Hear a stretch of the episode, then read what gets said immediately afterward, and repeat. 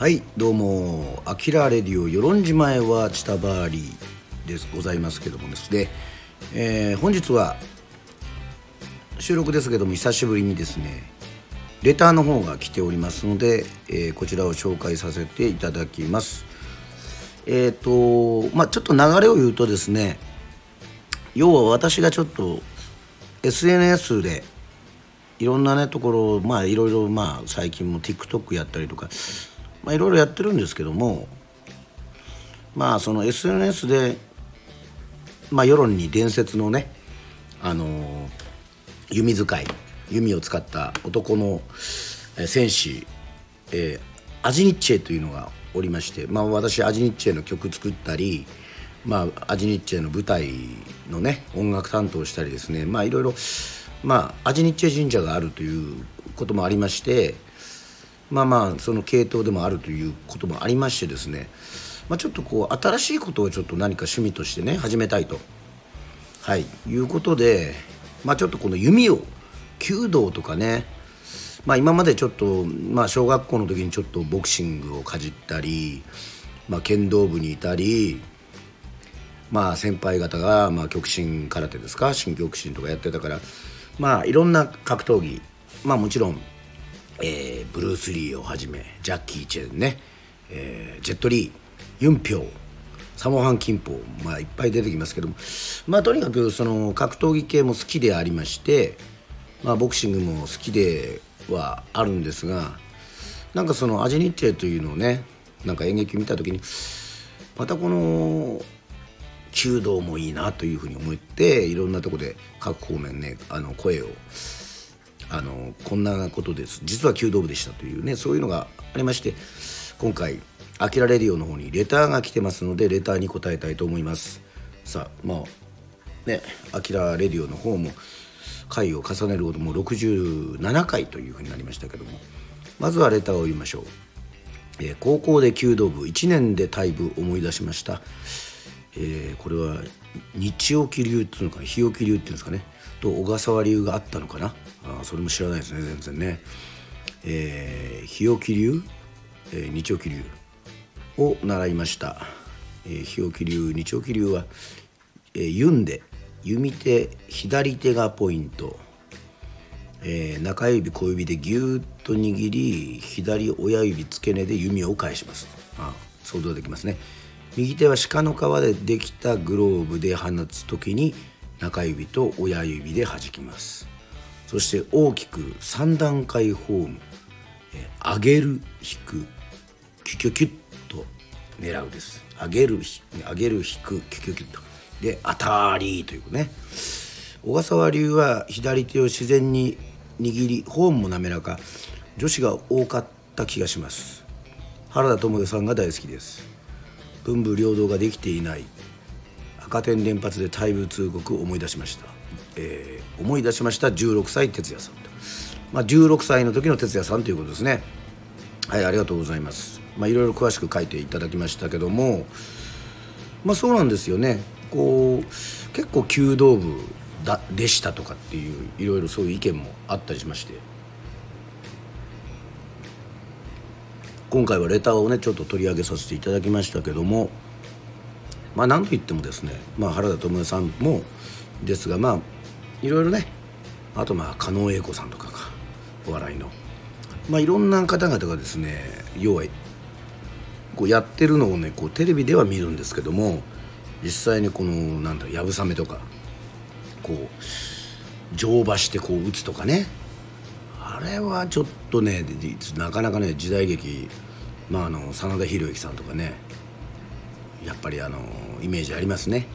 はい。やっぱりまた大河ドラマでこう歴史ものだとこうやっぱり弓の名手はこうすごいじゃないですか。こう一斉にこう弓をはーっと張るというよりはまああの昔でいうところのあの源平合戦の那須の余市がクーッとね。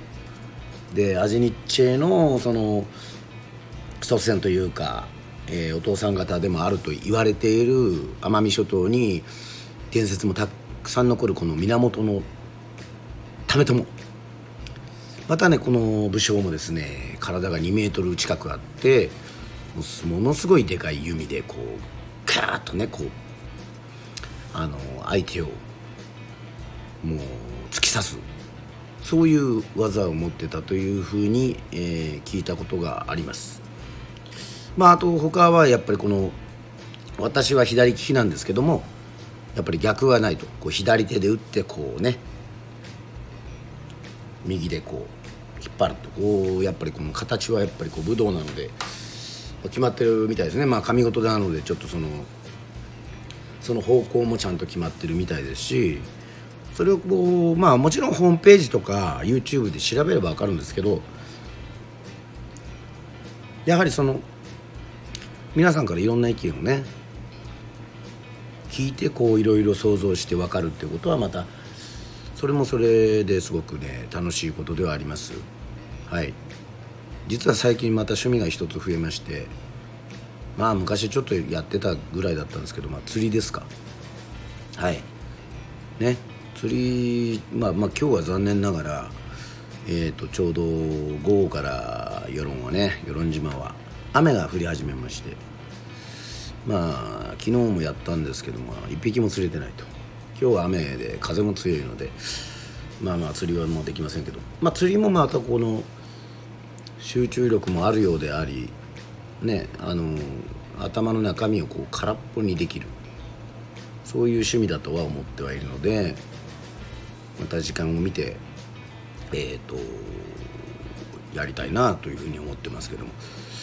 弓はねなかなかねいないんですけどもねあのそれをツイッターで上げたらねいやいやあのこあの世論の後輩に弓道部の人いますよって言ってたんでね。また彼なんかと会ってちょっといろいろ飲んだりとかしてどういうものかっていうのをね、えー、深く、えー、知りたいというふうに、えー、思っております。はい。いろいろ教えていただきましてありがとうございました。まあ久しぶりのレターの内容ということでございましてこちらでまた告知をさせてください。はい。明日ですね。土曜日。さあ4月の3日、ね、皆さん4月スタートしてどうですか？4月の3日土曜日はスナックアキラ。ねやります。21時から。まあねテーマはね何にしようかなと思ったんですけどえっと弓道ではありません。もう弓道のことはまず喋りましたんで、ね、なかなかあの弓道まだ始めてないんでえっ、と1時間も持たすこともできませんしね。ちょっと弓にまつわる曲って言ったらねちょっとねあまり思いつかない弓薫さんぐらいですよね。まあまあそれはいいんですが。えー、まあそれはちょっとあれですけども。まああのー、結構ねすごいことを思いつきましてぜひこれ皆さんレター募集するんですけどもこれあのツイキャスでですね有料ライブをやろうかなというふうに思っております。はい。えー、まあ約1時間ぐらいの、まあ、前もちょっとね秋葉原雪肌でやったんですけどそれは何で有料にするかというともちろんスナックアキラは無料なんですがなんかねやっぱりこう全部が全部ねもう私もプロの歌手ですから全部が全部そうやって無料で配信するっていうのにちょっとやっぱりここをこうやって始めてることに対してあの非常にこの違和感とジレンマを感じてるわけでございますね。はいまあ、YouTube とかでも上げてますけど、まあ、あれも再生回数が多くないとまあまあもうただですよね。はいまあ、前も言ってますけど、まあ、ただより高いものはないということで一応日曜日のツイキャスのそのライブ自体は有料にしてえっ、ー、とはい。その何をやるかっていう内容を土曜日スナックアキラで決めるというふうなこの流れでいこうかなというふうに思っております。だから金曜日はちょっとネタ振りですね。ネタネタ振りってあの眠ったふりじゃないですよ。あのそのネタを考える。そして土曜日スナックアキラでレターも読みながら皆さんと一緒に共に日曜日にライブで何をやるかを決めるというはいことでございます。もうやりたいことはね決まりました。はい。全国津々浦々。47都道府県を男女の歌「紅白歌合戦」の「のど自慢大会みたいな。そういうのやろうかなというふうに思っております。はい。何のこっちゃ分かりますか？まずはだから兵庫県だったら兵庫県出身のアーティストか例えばそして神戸とか兵庫のことを歌った歌をリクエストを募りましてそれをスナックアキラで熟知したの後にまあ日曜日カラオケなり、まあ、音源があれば音源そして私が演奏できれば演奏するというそういうね NHK のど自慢みたいな大会と「紅白歌合戦」を合わせた。素晴らしい。全国津々浦々ね。男女。まあ、紅白って言ったらまたね紅白赤赤がなんで女で白が男なんだっていうようなありもありますから。で男女って言ったらほらまたこのねマンウーマンってちょっとこうまたこうその間の人たちもいるじゃないかとかなんかいろいろこうね制約はありますので、まあ、そのタイトルは明日土曜のスナックアキラで決めることにしましてはい。まずはもう近い南沖縄県から上がっていきましょうよ皆さん。どうですか？沖縄を歌った歌。沖縄出身のアーティスト。これも1時間じゃ足りないんじゃないかっていうぐらい盛り上がりますよね。だからこうレターで募集するのはあなたの好きな沖縄の歌は何ですかとか。あなたの好きな沖縄出身のアーティストは何ですかとか。沖縄出身じゃないけど沖縄の歌ってありますよね。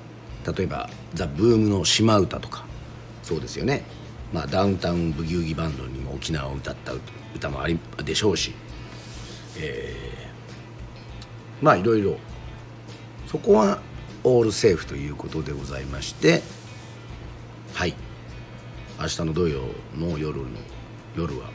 スナックアキラ。レター募集はこれに決定いたしました。皆さん。